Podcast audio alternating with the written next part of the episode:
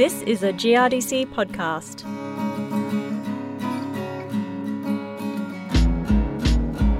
A new five year GRDC investment will aim to increase the yields of high value irrigated crops grown in the southern cropping region. As with dryland farming, there can also be a big difference in irrigated cropping between potential yields and actual yields. G'day, I'm Chris Brown. This new project will extend north to Finley and Griffith in New South Wales and right along the Murray from Albury to South Australia, and trials will also be run in Tasmania. Michael Straight, a researcher from FAR Australia based at Yarrawonga on the Riverine Plains, spoke to me about the project and said that closing that yield gap is about doing all those little things right. It's not so much as a silver bullet to go, oh, we can push yields straight away. Yeah. Um, it's about finding those one percenters and those small building blocks and making sure we have them in the right order in the right place to actually achieve those sort of step changes in yield. Yeah. Okay, before we get to the building blocks, let's talk about what you're actually going to trial in this project. And there's a number of different crops. I suppose they're the higher value crops, is that Uh, right? That's right. Looking at mainly the sort of probably not so much at cereals because I've been done a fair bit of work in, in the irrigation sphere, and I suppose with the price of water now too, a crop that's actually able to return a more of positive sort of income. Mm, pay its way. Uh, pay its way, yeah, exactly. So, uh, looking at things like faba beans, chickpeas, durum wheats, canola, maize under irrigation, and also a little bit under spring barley as well, and especially in the Tasmania, south, southern South Australia sort of areas, sort of where we may be able to get a spring barley, sort of UK, New Zealand type scenario, and sort of those higher value crops, I suppose. Yeah, see how we can push the boundaries under Yeah. irrigation. All right, well, what are those building blocks? And I suppose an important area would be nitrogen use and, and the efficiency of that. Yeah, that's correct. That's one of the biggest ones. Sort of nutrition, timeliness, its type of nutrition. All of that will be looked at in several trials across, mm. spread across the sort of irrigation region around here. Not just nitrogen itself, and also I think if there's any other deficiencies in crop that we can find in irrigation systems, I suppose we can play with a bit because we have the added water. We hmm. can actually play a little bit more with sort of micronutrients and other things that we can see if they if they are levers to increasing yield as well. One of the, the other issues that this area has is the soil itself. There's various types of soils, obviously, but there are limiting factors in relation to the soil. So, what are you doing there? Yeah, so we're working with New South Wales DPI, looking at some amelioration techniques, especially where we're going to be based in Finley, 30 k's north of the Murray River. A lot of the soils there, heavy sort of dark clay, but with a sort of acidic layer on the top surface and trying to break that to give our root system a, a bit more advantage to get down into that where sometimes we do have soil moisture down in those deep clays and trying to get down there and, and make that available to them so that will be run sort of side by side with the agronomy work and some of that agronomy work may even be superimposed onto the amelioration so we can see sort of a benefit of with and without the amelioration on that same soil type What techniques will you be using with it? mainly deep ripping and then and placing nutrients at depth.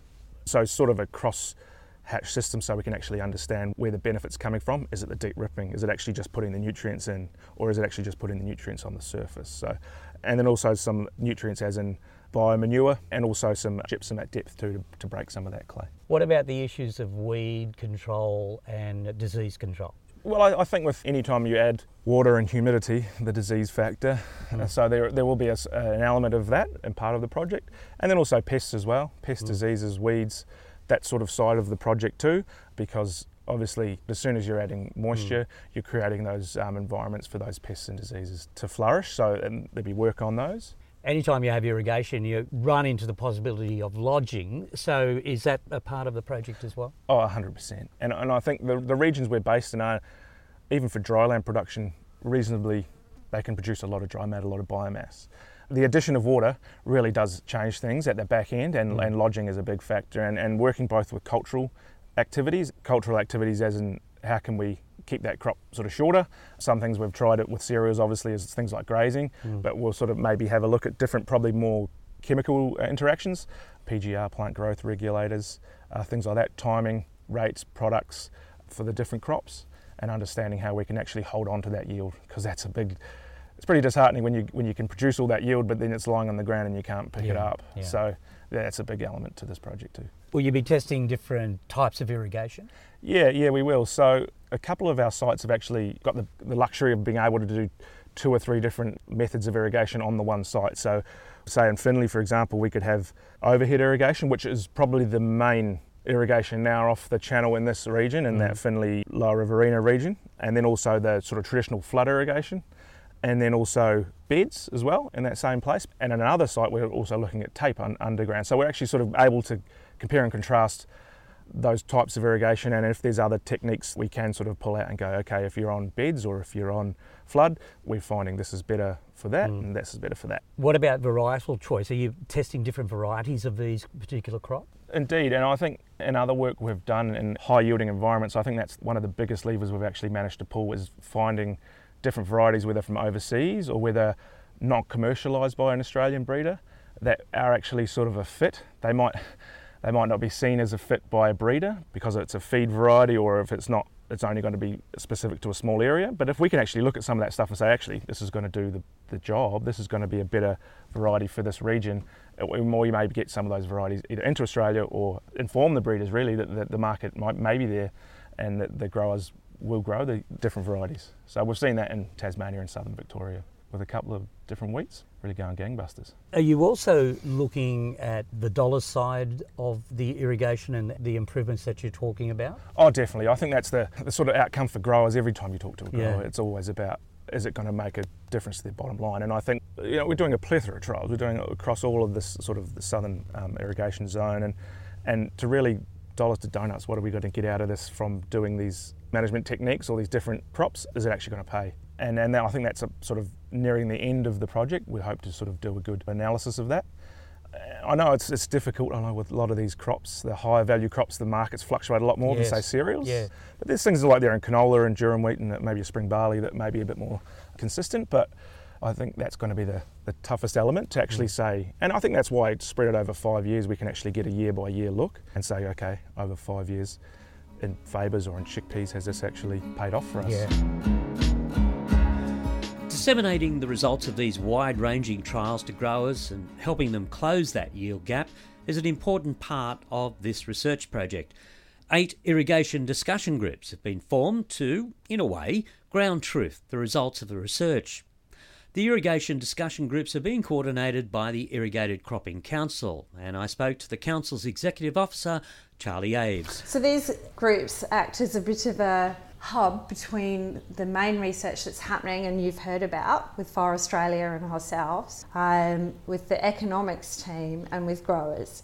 So there's several components to our project, one of which is working with those other projects to make sure that we're providing much more value than we could independently. Um, the other aspect is we run small group meetings right across the irrigation zones of New South Wales as far as the Murrumbidgee Victoria, Tasmania, and South Australia. And these are small group meetings so that we're able to get some really great feedback and input into the research that's done by those linked projects so that it's valuable to the growers within those regions.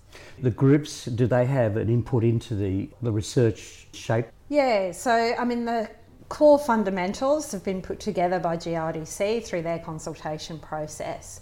But high irrigation discussion groups do have input into treatments that they would like to see in their region and those kind of things. I mean, they can't suddenly say they want a whole different crop. Of course, yeah. but yeah, and there is parameters within that, but they do have a say on treatments. Um, and ideas that they'd like tested within their region. So then the research happens. What sort of involvement do the farmers in the groups uh, have in, in the research process? They're not directly involved in FAR's research, but what we also have is a smaller budget for focus paddock work, which is where growers can choose 100% what they would like to see done. Um, they're involved in the project development, project implementation. Those projects are run on their farms, and we gather the results from them, and they're supporting the entire research process as a whole and we're able to see some of those treatments that FARs are looking at in a real detailed level they actually work on a paddock scale. So growers are very much involved in that process. You say they're small groups. What sort of population do they have? And are they sort of representative of a, a larger district? Yeah, so we've got eight irrigation discussion groups set up. So one with MacKillop Farm Management Group, one with Southern Farming Systems, the Maize Association, Riverine Plains, Southern Growers, and the Irrigation Research Extension Committee have two, and of course ourselves. These have upwards of 10 growers. Between 10 and 20 is ideal. Once you start getting over that, then not mm. everyone can have a voice when you get them Yeah. together, and it's Yeah. really important that everyone involved does have a voice. So we are focused on them being small groups where they can share information, learn from the researchers, learn from what they're doing, and learn from each other. Now, this research project is just getting underway, and I think it's a five year project. I suppose at the other end, these groups will be involved in disseminating that all that information. Is that right?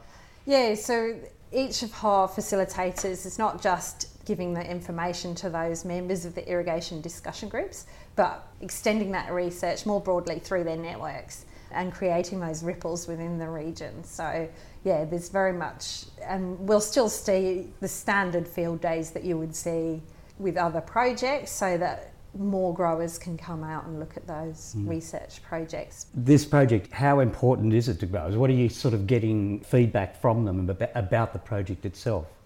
Yeah, we've had some really, really positive feedback. So each group has already had their first meetings. That's not to say that more people can't get involved. So if growers are still keen to get involved, please get in touch with your nearest hmm. facilitator and your nearest grower group. But we've had very, very positive feedback. Even north of the river, where we've had zero allocations, people are really looking at what they should be doing with water when they have it, how they should be managing when they don't have water.